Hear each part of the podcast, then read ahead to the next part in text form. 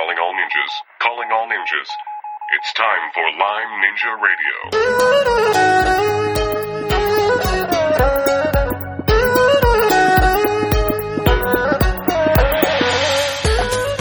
Hello, Lyme Ninjas. This is Lyme Ninja Radio, where we help you navigate confidently through your own personal Lyme journey. Everybody's journey is different, and a cookie cutter approach just won't work for Lyme disease. You need some ninja skills. I'm your host and acupuncturist, McKay Rippey, and this is episode number 135 with author and Lyme Ninja Connie Strassheim. And as some of you know, Aurora, our producer, is still on her cross country tr- trek with her twin sister. They were last reported in Boston, so they're circling the homestead, and I hope to have her back on the show very soon. This is a wonderful interview this week, and in this episode, you will learn about Connie's struggle with insomnia. And I know so many people with Lyme disease struggle with insomnia. And what was interesting about this interview is Connie has used so many different approaches, different modalities to help with her sleep that we get into really almost a laundry list of different types of Lyme treatments and how it has helped her, but specifically in this episode with her insomnia. So you're going to love this episode. We cover so much territory. You might even want to have a notepad and paper with you to take notes on this. That's how much info is on here. Okay, here's a little bit about Connie. Connie Strassheim is a medical researcher and writer. She's the author, co-author, or ghostwriter for more than 12 health and wellness books. The topics she writes about include Lyme disease, cancer, nutrition, sleep, detox, spiritual wellness, and she collaborates with some of the world's best integrative and holistic doctors in her work.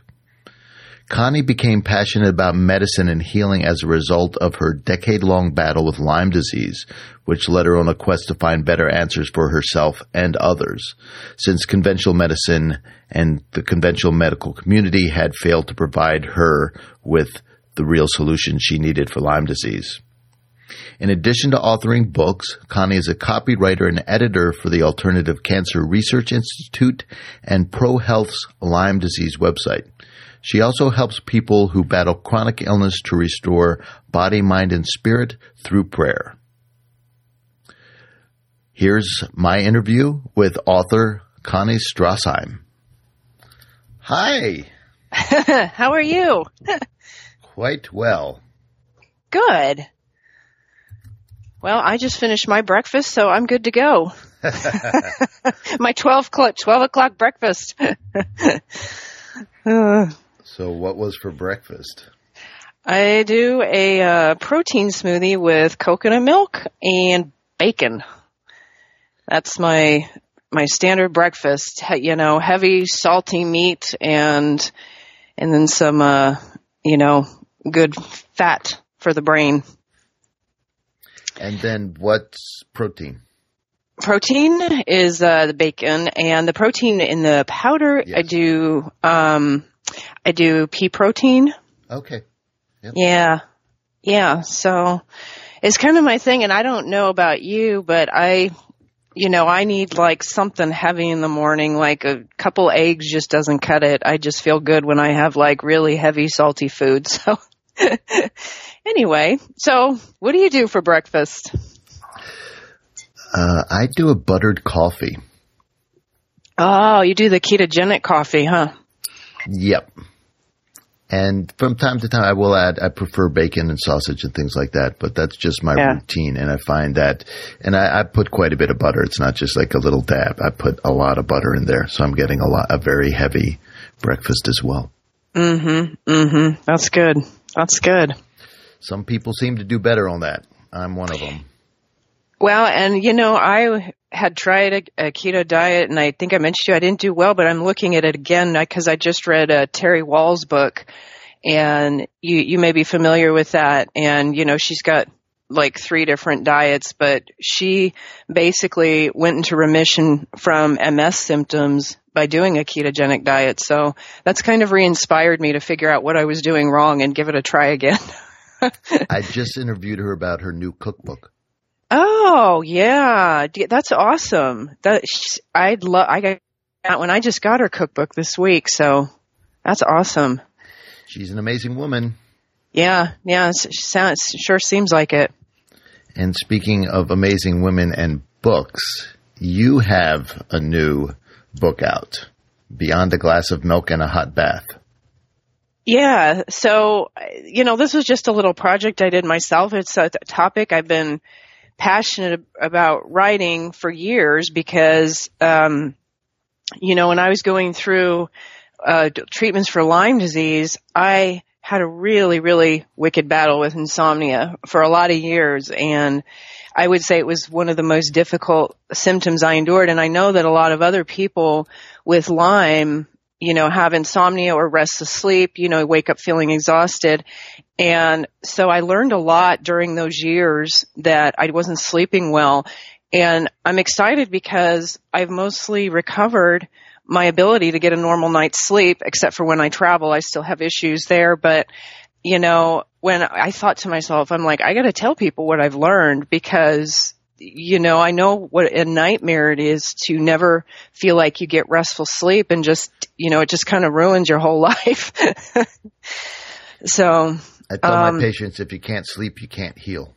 Mm-hmm. Yeah. Yeah, absolutely. And my issues were compounded by the fact that I was prescribed antidepressants and benzodiazepines or sedatives for a number of years so I could sleep while I was doing treatments. And, you know, I don't blame anyone for taking sleep medication or antidepressants. Sometimes you just do what you gotta do.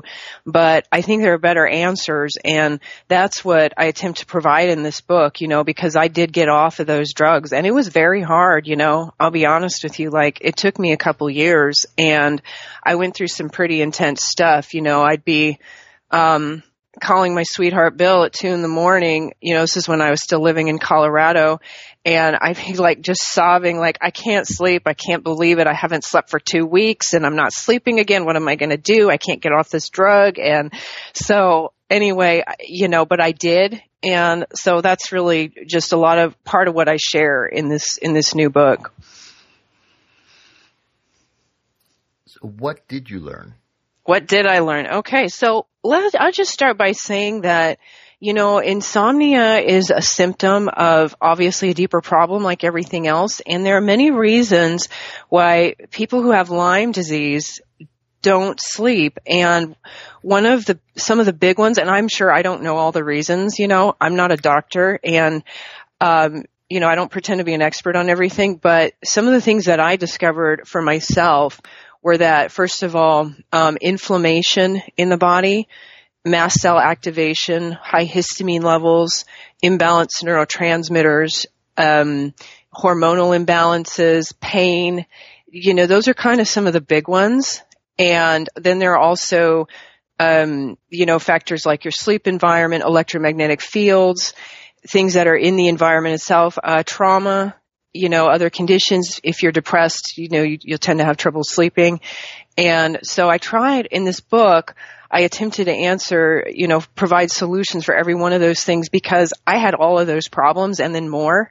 And so it's kind of like I, you know, I, I tell people I didn't just do a bunch of things overnight and fix the issue overnight. It was kind of like it was a stacking process where I do one thing, I'd see some improvement, uh, wasn't enough, try something else, and it was like a, a series of trial and error. And I think over time, what happened is I ended up rebuilding my chemistry. So, you know, I if you do something and it doesn't work for you, I I just want to encourage anyone who's listening to this to not get discouraged because um, sometimes it's really like you got to rebuild your body from if especially if you've had insomnia a long time and you've got to heal from Lyme obviously. But even while having Lyme, I managed to you know, get my sleep back to a fairly good place. But I realize there are situations where it's going to be difficult no matter what, like if you're having a heavy Herxheimer reaction. But um, I will, I can you know, I don't know if you want me, Makeda, just kind of go through and, and, and just share one by one what, what, uh, what I learned about each cause of insomnia, what I did, or how you, how you'd like me to share the information that's in here. Well, let's stay with the big picture for a second. How long Yeah. did it take you to get to the point where you're thinking, you know what? I'm actually sleeping pretty good now. Yeah, that's a great question. I would say it was probably about five years. And, um, and again, I think the runway would have been shortened if I would have known about all these tools. But it was sort of a process of, uh, you know, one thing then another. It may have even been longer than that, to be honest. But, you know, there were probably three years where things were just really, really horrific. Like I was getting two or three hours of sleep a night. And then after that, it, it, you know, the amount of time that I sleep would gradually increase until I was, you know, back to eight or nine hours a night. So, um, it was definitely, a, you know, a long journey and there were setbacks. It's like I, you know, you go forward, setback and, but, uh, you know, again, I think it's, it's a process of just getting your chemist like resetting your body recalibrating it and so um but i think the more things you can do to like um, address the underlying factors that are causing you not to sleep the better are your chances that you know you're going to be able to sleep again and in the book i talk about how you can do that as well Now, for you, was it five years of one step forward and two step backward, or was there a moment in there where things was there a turning point? There, I would say there was a definite turning point, and um, I'm, I'm, I think that the last thing I did that I really was like, okay, now I'm on the right track, was getting the inflammation down, and um, because I had sort of addressed things one at a time. The first thing that I did was look at for instance, my neurotransmitters and my hormones, because that's kind of an obvious thing. If you have adrenal fatigue or you have hypothyroidism, um, neurotransmitter issues like, you know, low serotonin, even low dopamine, because serotonin and dopamine work together, uh, it can affect your sleep. And so I did a lot of testing and, you know, figured out what neurotransmitters and hormones I was deficient in and then that was like a couple of years of a balancing act to figure out which one of those I needed. But really what I, what really surprised me was how lowering inflammation in my body could make a really huge difference. That, and I'll, I'll say the other thing was electromagnetic pollution, which a lot of people don't take that seriously, I think, because it's like an invisible toxin and, you know, you don't feel its effects upon your body. But when I moved out to the country, um, you know, a few years ago, it was like, wow, this is really a big deal. Um, I noticed a difference and we are all living in a sea of EMFs and, you know, the electromagnetic frequencies that come from power lines, cell phones, uh, you know, the smart meters, those disrupt the energy of your body and they'll keep you awake at night. Now, were the EMFs in your home or in your uh, neighborhood? They were both, and I have a couple stories to tell you about that because back when I was living in Colorado, I knew that EMFs were an issue for me, and so I bought some EMF meters, and I would go and I would measure the the fields in the different apartments and condos I was looking at, and so when I finally thought that I had found one, the mistake I made was not measuring the fields at night because there was a huge power line that um, ran through the ceiling of my condo in, in the bedroom, and it was mounted. It was attached to an out, huge outdoor lamp on the condo complex. And during the day, the fields were really low, but at night, they just shot up into the red. And I would go to sleep and I could feel my body vibrating. And I had a Faraday cage, which is, you know, or it's, it's, it's a metallic lined canopy that you put over your bed and that will filter out some of the higher frequency fields like that which comes from microwave towers and such but it doesn't filter out what are called low frequency fields which come from like power lines and appliances. And so the canopy didn't do anything for this thing and and it, it kept me awake for several years until I could move. And it, I mean it was just incredible so anyway, I, I just, and I don't want to say that to discourage people because now that I know what you need to do, how to measure the fields, I put some I talk about that in the book as well, as well as some simple things that you can do to lower the EMFs. And some of them are very simple. You know, things like turning off the circuit breakers in your bedroom at night, turning off your cell phone, getting some Graham Stetzer filters, which are filters that you plug into the wall outlets. And what they do is they stop um, what's called dirty electricity from coming into your bedroom. But they also stop some of the fields that come into your home from smart meters because the smart meter doesn't just radiate from the meter itself, but through the wall wiring. And so I was really surprised, but the Graham Stetzer filters were something that for me, you know, these little things you plug in the wall were an integral part of helping me to get the EMFs down. You know, So the, hmm so much of this, and uh, actually, I'm on board with you, so don't take this as a I'm challenging you. But so much of this sounds like the crazy tin foil hat brigade. and but what's interesting is there's there's actually genetic variables that mm-hmm.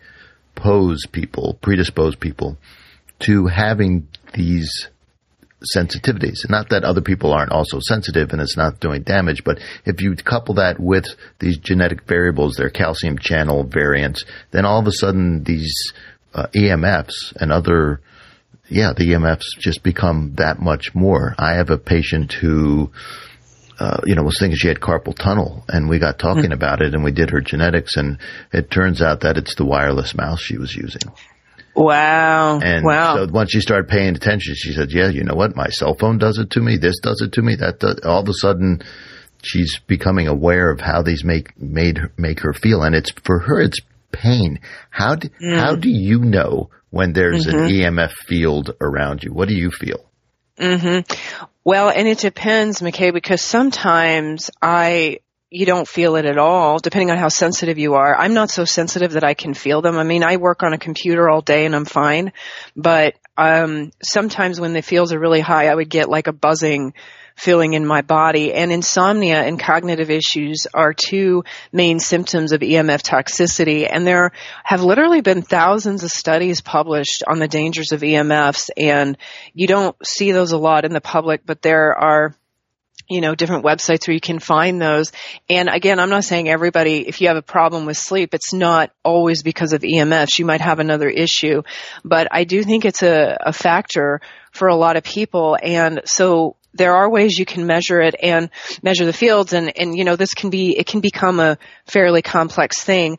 But one thing that I found, one tool I found useful was just buying a um, you know a couple different meters because you have what are called high frequency fields and then low frequency fields. And both of them can disrupt your sleep depending on who you are you know your chemistry and stuff. But you know getting you can get like a $35 gauss meter um, on like lessemf.com and some of these other websites, and that one will give you a, just a very general idea about the level of low frequency fields. So, and basically the readings are like you know green, yellow, red, and so you know if you're not a person that likes numbers and wants to have to figure all this out, you can just get one of these meters, and if the fields go above the green, then you kind of know you know maybe you're getting into some EMF, you know, some disruptive EMFs, and but then you also want to have a meter that measures the higher frequency fields like that, which come from cell phone towers and things like that.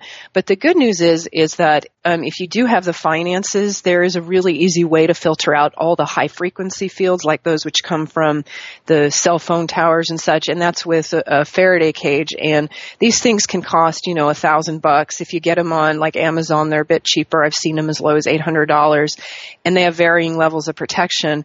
But that's one way to filter out the high fields. If you can't afford a Faraday cage or you can't afford Graham Stetzer filters, which are for the lower frequency field, I, what I tell people is find a place in your house where the fields are lower because chances are you will have a room and, you know, I ended up like when I was living in Colorado, I ended up sleeping in my office for a couple of years and it wasn't fun, but it was, it enabled me to get deeper rest because, you know, I was like, there's nothing I can do about this, this thing in my bedroom. And, um, so, you know, because it's interesting the, how the fields, they will change from one area, from one room to the other. And I'm not, you know, some people may have a whole house that's just really high. Like if you live near a power line, you know, the fields, the magnetic fields in your house are likely to be high no matter where you go. But most of us will have some area that we can sleep in.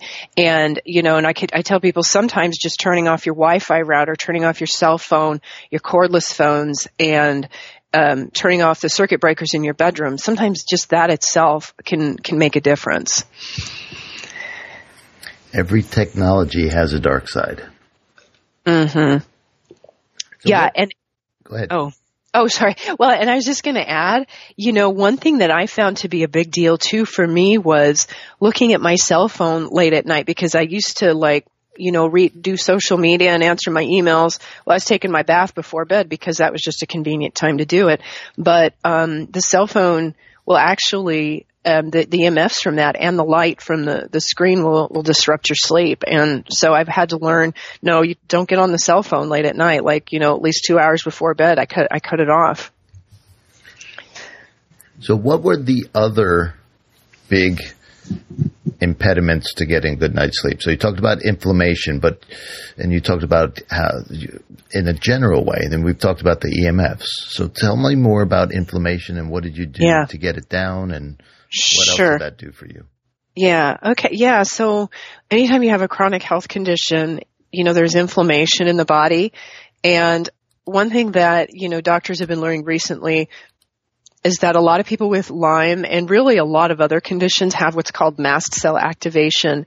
And this is, um, and so basically what this causes is are high levels of histamine in the body. And histamine is a neurotransmitter that you know in the proper amounts it's good but you know it plays a role in the body. But in high amounts it can keep it's an excitatory neurotransmitter. It can keep you awake at night.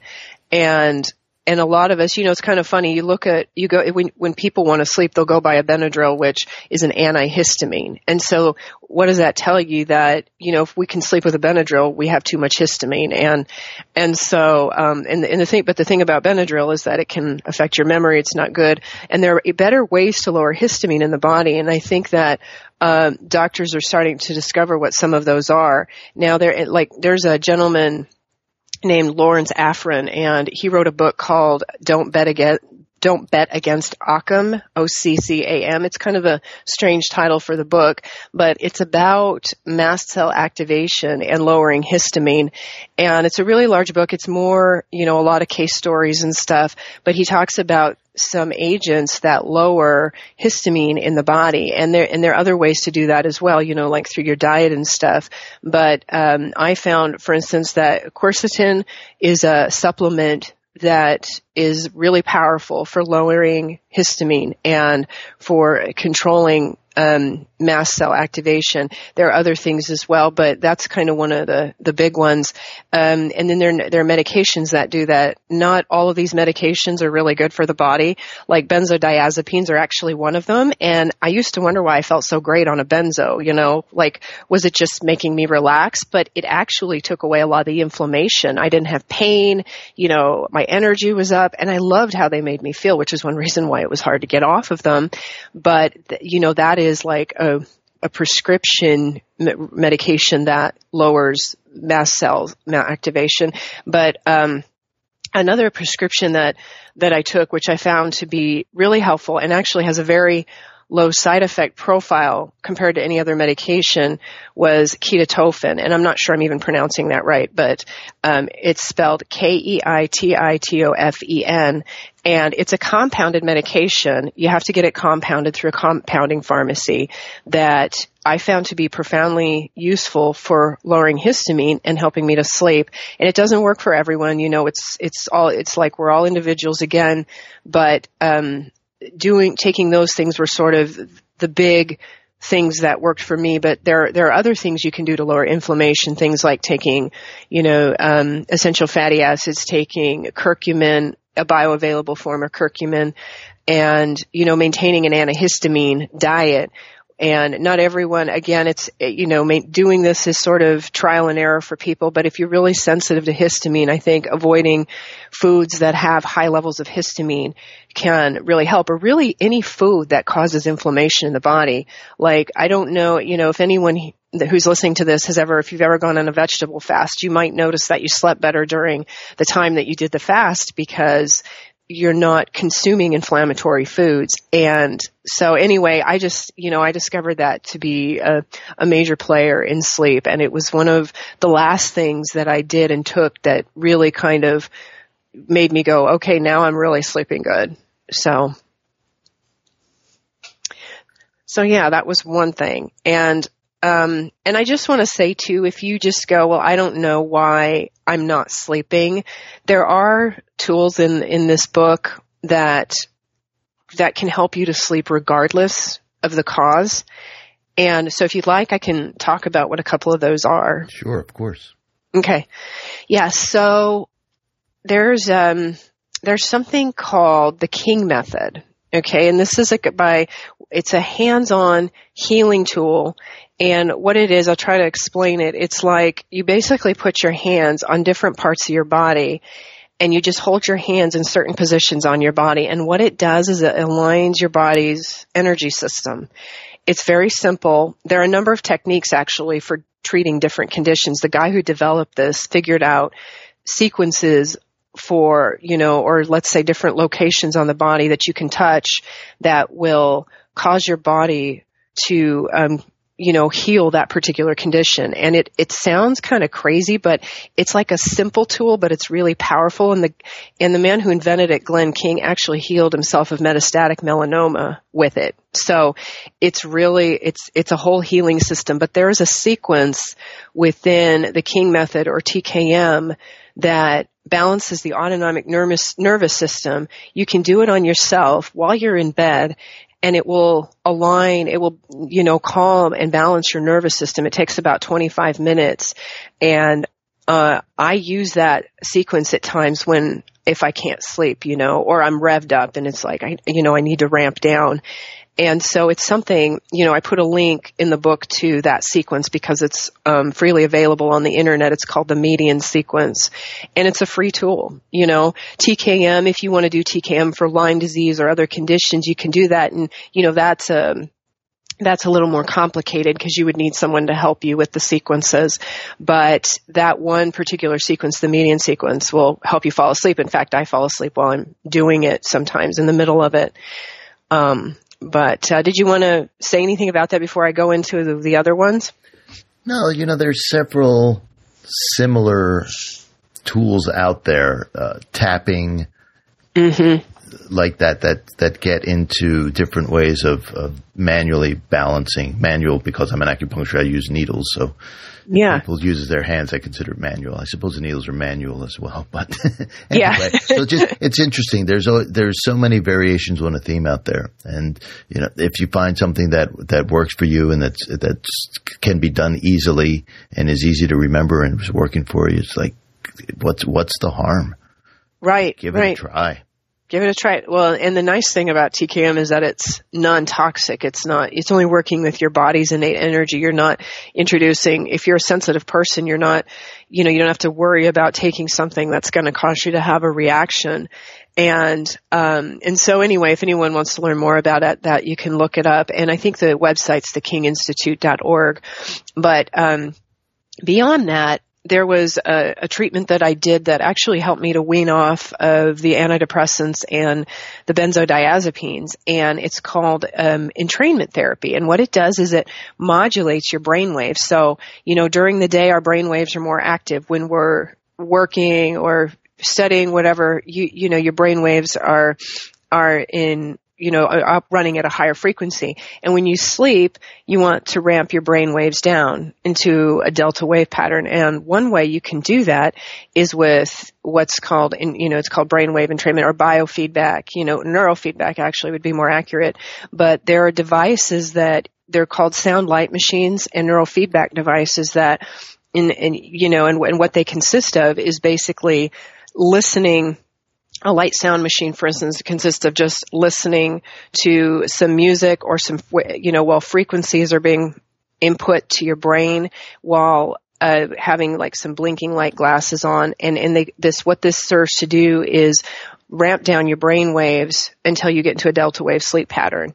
And so I used one of those and I've also used what, what's called a neurofeedback device and which is similar except that it uses input from your brain to send the right feedback signal to that to your brain. And it's a little bit more powerful. It's also more expensive. But there are companies that sell these devices that you can use at home. You can also go to a clinic and do them, but I found that it was most effective for me to purchase one of these devices. And in fact, the one that I got, the first device that I got, it was called a neuro integrator. It was one of the first tools that I used and it, it's made by a company called ClearMind. And the guy that, excuse me, that sold this device to me told me that his wife had been on Ambien for 15 years and the neurointegrator is what enabled her to get off of that medication. And so I did that for a period of like six months, you know, the, and it, it's, if you've been on benzos, it takes longer. I don't know why, you know, other sleep medications, there's not as much of an issue. You know, you can tend to get your sleep patterns restored more quickly if you've been on other medications. If you've been on a benzo, it takes longer, but it was really like probably the most important tool that helped me to wean off of those those medications. Um, that also in combination with amino acid therapy, because like when you take a, a benzo, what it's doing is it's you know, it's working on what are called GABA receptors in your body. So GABA is a calming neurotransmitter that your body needs to sleep. And often in people with chronic illness, what happens is that the body doesn't make GABA. It ends up making, um, I forget the whole conversion process, but it ends up making an excitatory neurotransmitter called glutamate, which will keep you awake at night. And so your body doesn't have enough GABA and it's got too much glutamate. And so taking GABA supplements, for instance, a bioavailable form of GABA, um, in conjunction with methylation supplements, which is kind of another complex thing I can talk about if you want, but um, that enabled my body to sort of get the GABA it needed and to heal from from the drug. Does that make sense? Am I kind of I'm I'm kind of feel like I'm throwing a lot of ideas out there.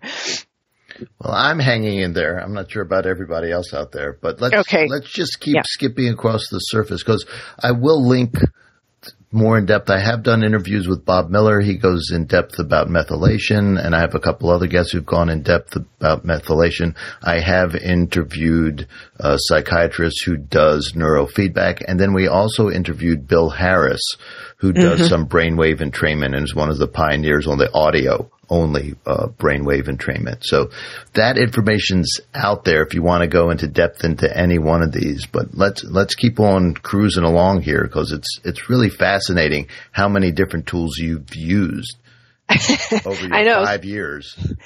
Yeah, I mean, it was kind of ridiculous. And I think it was desperation that kind of kept me.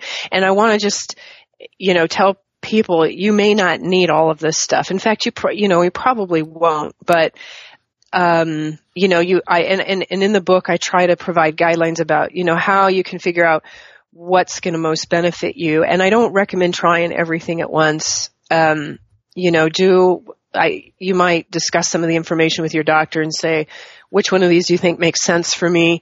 And, you know, cause there are other things to look at too, like trauma. I think that trauma is a reason that people don't sleep sometimes. And so, or because you, you know, you go to bed and you're, you're, you're thinking about so many things, you're worried about stuff. And so for some people, some people may need to look at the cognitive side of it too. And, um, and so I talk about things like that, you know, like if you go to bed and your brain's full of thoughts, you may want to use a meditation CD. You may want to read something uplifting.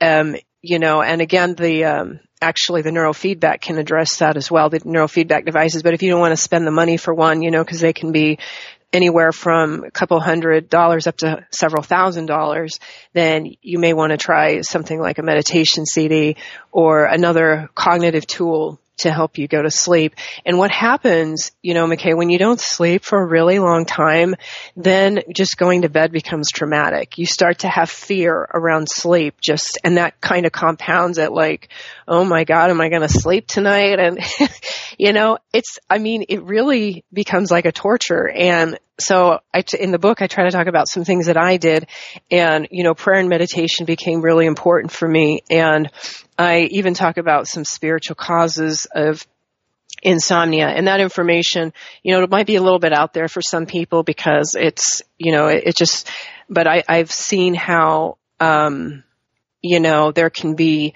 spiritual reasons why people don't sleep. And so i talk about that just a little bit and i i talk about how cultivating a relationship with god you know really can make a difference because uh, you know in my perspective just um letting go and kind of giving the problem over to to God or, you know, however you see God can really, you know, just kind of go, well, whatever happens is going to happen and just really letting go of it and just giving it over is, can really be beneficial as well. You know, because when we try to control things too much, sometimes it makes the issue worse. And so a lot of part of the book is dedicated to just some tips for helping people to let go when they're like, uh, you know, when you kind of go into that place of desperation.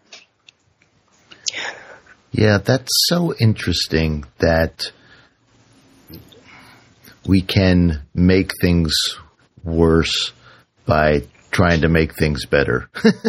right. yeah. You know, we can we can try try too hard. You know, sometimes it, it manifests in trying, like you said, trying too many things at the same time that mm-hmm. may just overwhelm your system. Sometimes it's impatience and moving from one therapy to another too quickly without giving any one a chance to really take hold and your body yes. to adjust to and make the difference. It's mm-hmm. it's it's such a funny thing. And then you, you talk about the trauma of going to sleep. It's, so for me, that's such a foreign concept. I love going to sleep. I love taking naps. I really do. And the idea that because the anxiety is already there neurochemically, that mm that actual going to bed then becomes rides on that wave of anxiety, that neurochemical anxiety, and and feeds it and flames those fires and and makes it even harder. So yeah. having some way to let what is be what is, mm-hmm. whether it's meditation, whether it's prayer, whether it's something as important. And I, I think there's some inherent value. If, if people do believe in God, you've got an advantage. There's mm-hmm. there's enough studies out there showing that. However, if you don't, it, it's not the end of the world. It's just uh, it takes some cultivating on your part to be able to continue to let go and let go. Mm-hmm. Mm-hmm. Yeah, because you want to get your body out of sympathetic dominance or that fight or flight, which is you know, and to be honest, like that's where I lived most of my life and I can still go into that. But, you know, we have to, you have to get into a, your nervous system into a place of rest and balance. And there are a number of ways to do that. And, you know, in the book, I also talk about some tools like um, dynamic neural retraining. That's a really big program, but it's a very good program, I think, for people that have their bodies just kind of switched on to fight or flight. And it, involves some cognitive tools for reframing, but it's much bigger than that. And it's sort of a, um, you know, it's it's kind of a big thing, but there are, I talk about some things like that that can help to relax the brain, relax the body, and you know, simple things, or you know, just simple things like the King method, and as you just reiterated to the you know prayer and re- relaxation, all of that helps. But you almost have to get your yourself deconditioned from believing that you're not going to sleep and, you know, and sometimes for some people it might just mean going, okay, I'm not sleeping. I'm going to get up and do something. And then you let exhaustion overtake you. And sometimes that will work for some people to get them back to rest, you know, but you kind of almost have to like make it so it's not a big deal, even though it is a big deal. You know what I'm saying? Like, because when you magnify the problem and you go like, oh my gosh, I can't sleep, or you start worrying about it, it makes it bigger. You almost have to just go, it doesn't matter. It's okay. And and, and as hard as that is, it actually disempowers it. So that what, and I'm talking, I'm speaking to people here who have severe sleep issues because then if you don't, you probably can't relate to any of this part, but, um, people that have gone through insomnia for years will understand this. you know, you gotta make, gotta make, shrink the demon. So, um, and you gotta magnify the solution, magnify, uh, the good things, really. So not only are you dealing with Lyme disease, which has its own issues with it. You've got this other major, major symptom, with you know, whether or not there's pain mm-hmm. involved as well, but, uh, of insomnia and the lack of literal lack of ability to sleep here. Yeah, yeah, and and I want to mention too there you know there's some other tools that I found to be really great and a great replacement for medication like cannabis.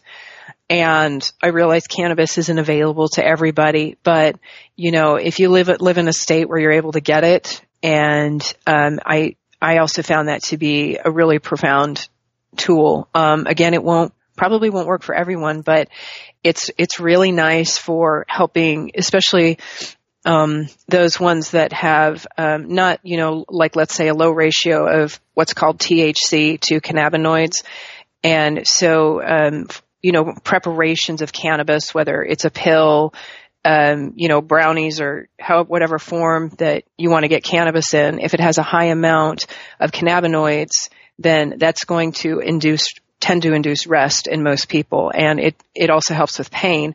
And as you know, McKay, it's, it, it also, there's been some evidence that it helps to reduce a lot of other symptoms of Lyme disease. Yes, indeed. Quite a few people use cannabis or CBD oil. Have you tried just the CBD oil?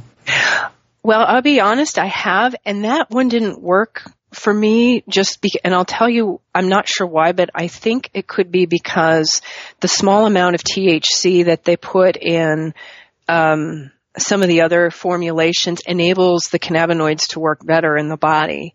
And the oil may work great for some people and I, I certainly think, you know, it's worth trying if you haven't.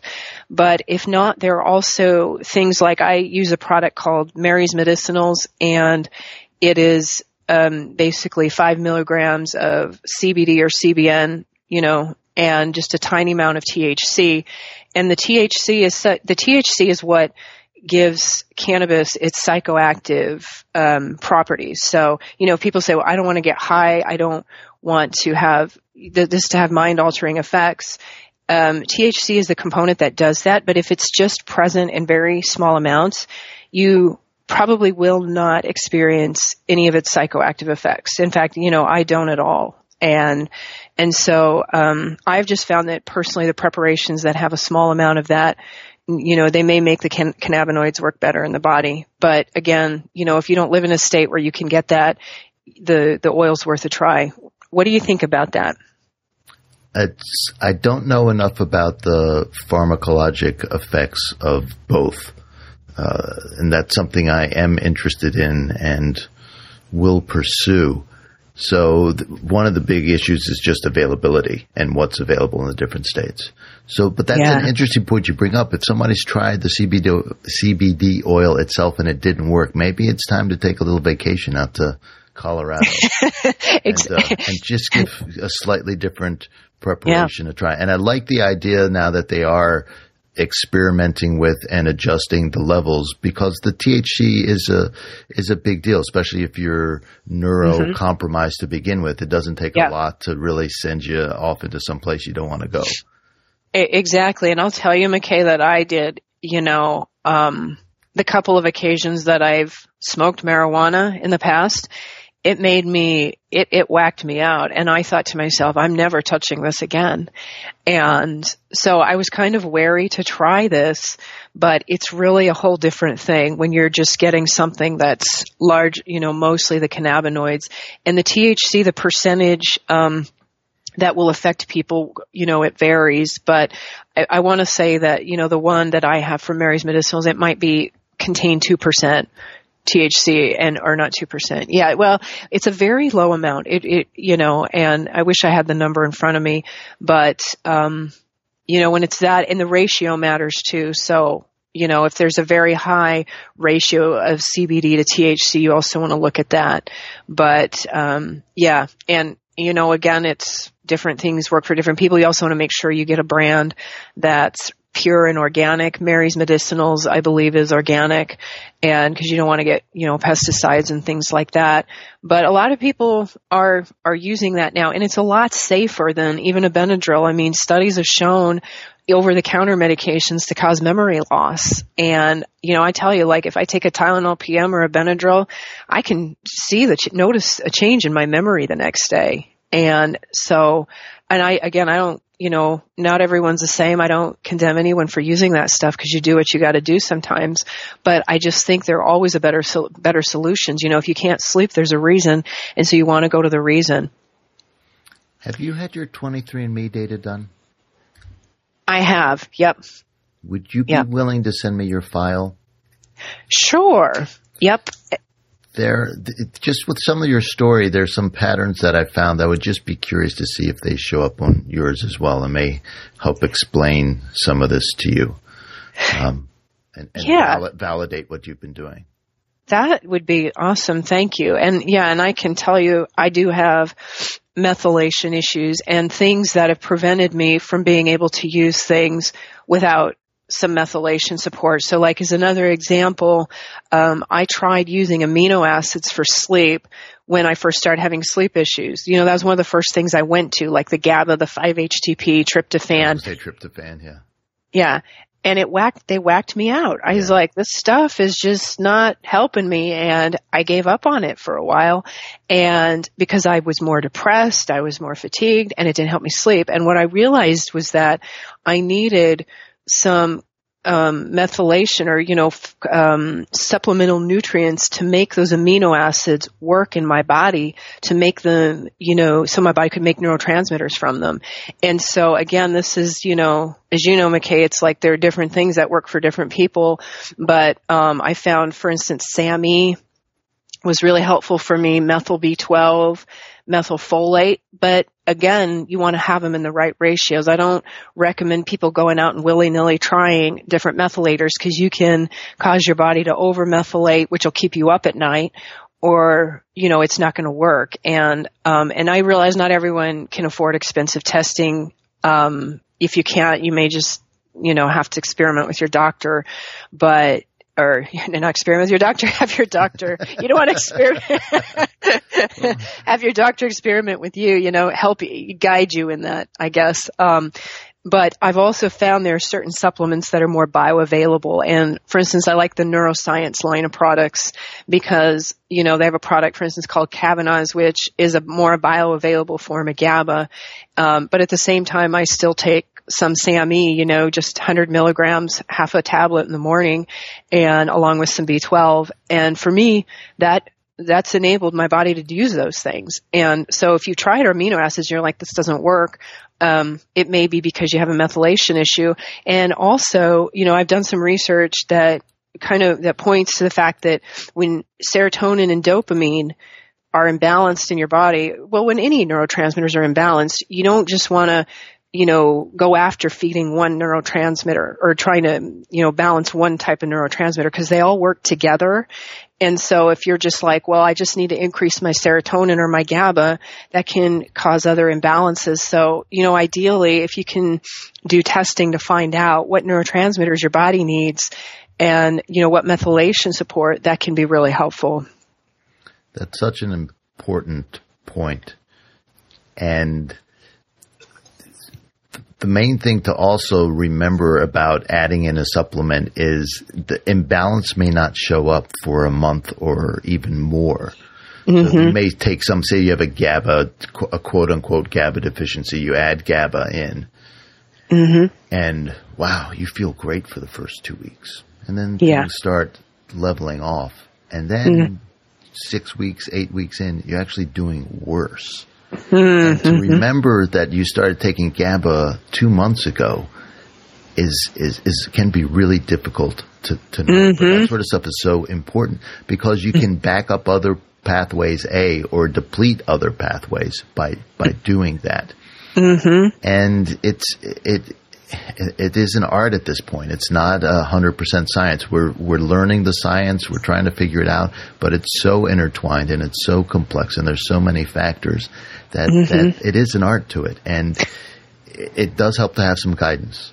Yeah, yeah, and and you know, and and like you say, McKay, things can quit working over time, and you know, and the body does adapt to stuff, and so you know, with certain things like cannabis, I found my body could easily adapt to that after a while and get used to the dosage, and then you need higher dosages, and so it's one of those things that, you know, I only take it like if I'm traveling because then the effects are better And um, if you're someone that's you're going through a Herx or t- Lyme treatment, you may need to end up taking it every night. But there, it's good to, I mean, if you can, you know, switch things around a little. But with the neurotransmitters and the hormones, I think that's an especially complex area that you know we're still learning about and we don't know like what are the implications of taking melatonin or GABA or some of these things long term. Um, so but uh, yeah, the other thing I wanted to mention too is the, the hormonal balance can play a role. And I uh, one thing that a lot of people with Lyme disease have is adrenal fatigue, and this has been another one of my sort of big challenges. And and ironically, you know, there's all this advice about how you shouldn't eat before you go to bed, like within three hours of bedtime. And I think for some people, they may some people may sleep better if they don't eat before bed but if you have adrenal issues at least you know I have found, and I know some doctors have found, that if you eat some protein or a light protein combination, you know, high fat snack before bed, then you won't wake up with hypoglycemia early in the morning. And that, you know, that's kind of, I have found that the, the heavier the, the fat or you know, protein I eat before bed, the longer I'll sleep. And, you know, maybe that's not a good thing for my detox pathways because, you know, doctors will tell me, well, you're supposed to detox during the night. You can't do that if your body's digesting food. And I don't, you know, I don't know what the answer is, but I know that for some people, you know, having that protein snack is, is really important. There's an interesting book called Potatoes Not Prozac.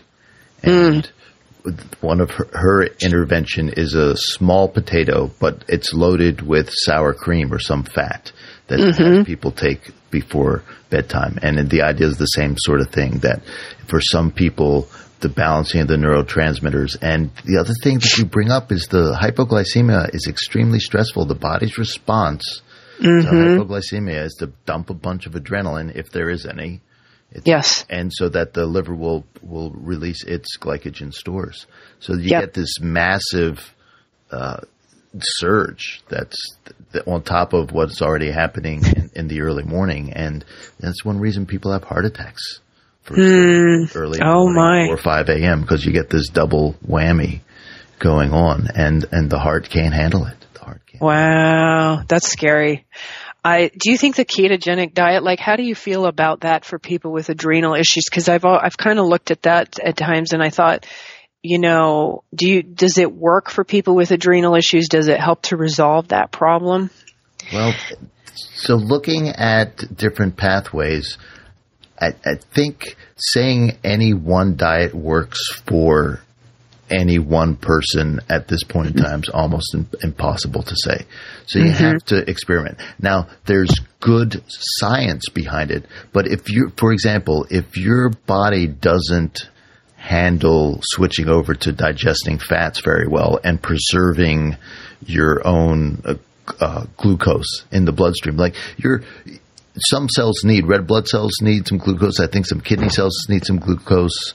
Most everything else, I believe, can get by on ketones and fats and proteins as a as a fuel source. But if you don't efficiently preserve the glucose, then it it may be a, where it's too intense. The ketogenic mm-hmm. diet is too intense for you. Mm-hmm. Now that said, it's definitely worth experimenting with how many carbohydrates your body actually does need and to try a ketogenic diet because the ketones bypass a lot of these pathways, the glycogen pathways, the pyruvate pathways that get bogged down, that get poisoned, so to speak and gets a that's a way to get fuel right into your brain, right right into your liver, and it's when you're burning fat, it's very clean burning. That's one of the mm-hmm. my best analogies. So when you're burning sugar, you create lactic acid, which can get turned back into pyruvate, which the body can burn, but it's an expensive, messy process. Hmm. And that's mm-hmm. why you get muscle soreness, and that's why athletes bonk with it, so forth and so on when you're burning fats, particularly fats, and to some degree proteins, but we want to be burning fat more than protein for lots of reasons. The fat burns very cleanly, and the byproduct of fat metabolism in the Krebs cycle are these ketones. Mm-hmm. And then mm-hmm. once the body starts recognizing that ketones are floating around in the bloodstream and start switching on the epigenetics to start using those, then all of a sudden you've got this very clean burning. It doesn't take a lot of antioxidants to do. There's not a lot of uh, superoxide left over from this process. And you've got these super clean ketones that are now available that don't have to be reprocessed by the liver. They just get straight up absorbed. Mm. It's just a much more efficient diet. And if your body Yeah. can handle it, great. And Mm-hmm. I'm sure there's some people out there who just can't do it for one whatever reason, ge- genetically or or whatever. Sure, sure. And you also want to work with a doctor, I would imagine, because when I tried it to do it on myself, I think I was cycling in and out of ketosis because I was trying to find out, discover, you know, how many carbs can I have before, uh, you know, to stay in ketosis. And when you're kind of going in and out of it, it seems to cause a lot of symptoms. I mean, I don't know, It's you know, a, yeah, it's not a good idea. No. not for a health for a healthy person who's trying to use a ketogenic diet to lose weight. What happens is they end up burning protein and not much fat. So they will lose weight, but it tends to not be fat weight, which is what you want to do. So that's even you know somebody who's ketogenic uh, all during the week and then has a cheat day on the weekend. They found Yeah. that oh yeah they're losing weight, but when they did the actual measurements, uh, they found that they were bur- burning protein, and you don't want to burn your own protein. I mean, when you're burning No. protein, that's your stomach, that's your heart, that's your intestines. You don't want to do that. no, definitely not. So, Yeah. So the- Anyway. your food is a your food is a signal, an epigenetic signal to the body, and it's not designed to change around that much that often. Mm-hmm. Mm-hmm. No, that's good to know. So, you know, on the note of, I guess, the, the hormones, I wanted to mention too that one thing that was an issue for me, and I've seen it in a lot of other people with chronic Lyme, is you get your cortisol patterns can get inverted or, you know, basically, um, you know, there's a normal cortisol pattern that a healthy person has. And, you know, it's basically cortisol is a hormone produced by your adrenals and you're supposed to have the highest amounts in the morning. And, but in people with Lyme, sometimes it's the opposite. You know, they'll have low amounts in the morning, higher amounts at night or low levels across the board, or it's just, you know, some, uh, some pattern that's not, uh, normal. And so what happens is they have trouble sleeping at night because the cortisol will be high at night. And so I also, you know, one thing by healing your adrenals, you, this this will also help your sleep because, um, you know, by helping to normalize your cortisol. But there are certain substances like phosphate, phosphatidylserine that you can take at night that will help to co- lower the cortisol at night. But I think by far, you know, making the making sure your blood sugar is balanced is a really big part of it. Connie, you have been very, very generous with your time. I want to thank you. Please let folks know how they can get hold of this ebook that you've created about sleep and insomnia. Yes, thank you, McKay.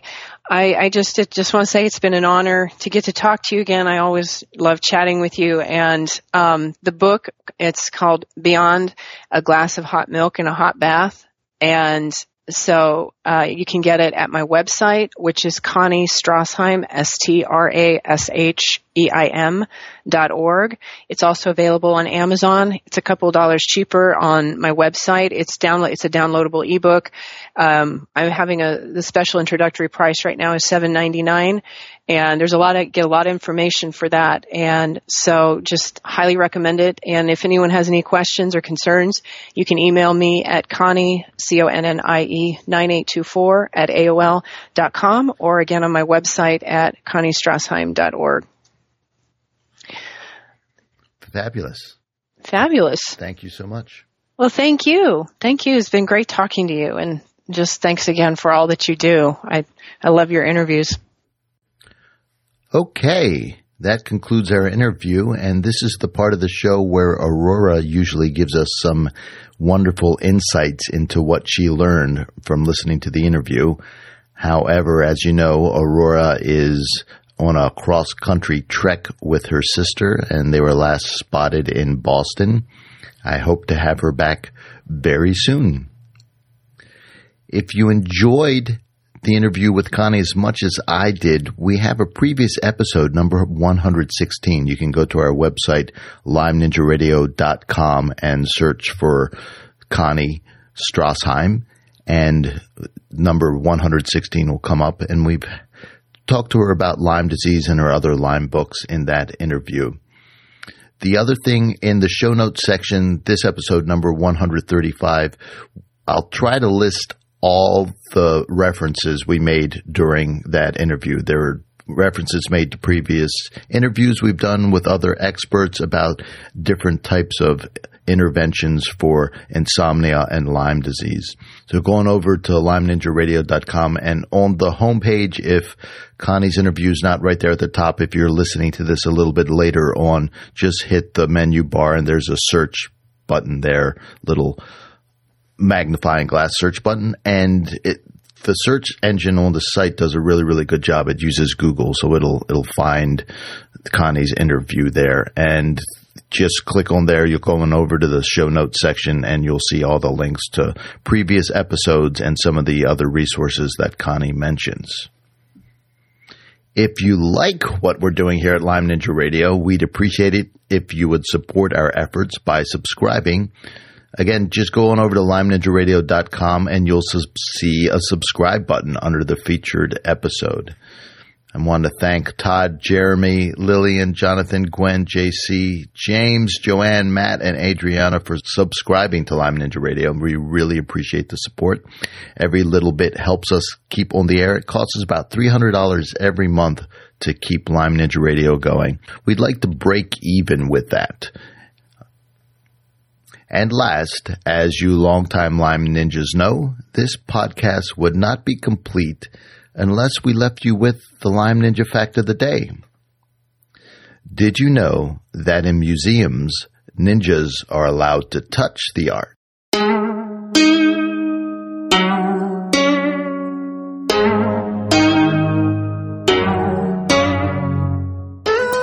Ninja Radio is a purely public broadcast and is not intended to be personalized medical advice for any individual's specific situation. Each individual's medical situation is unique, and Lyme Ninja Radio should not be relied upon and or considered as personalized medical advice. Lyme Ninja Radio is not licensed to render medical advice and should be considered simply the public opinion of Lyme Ninja Radio and its guests. Recommendations on specific treatment options are not intended to address any listener's particular medical situation. As always, contact your physician before considering any new treatment.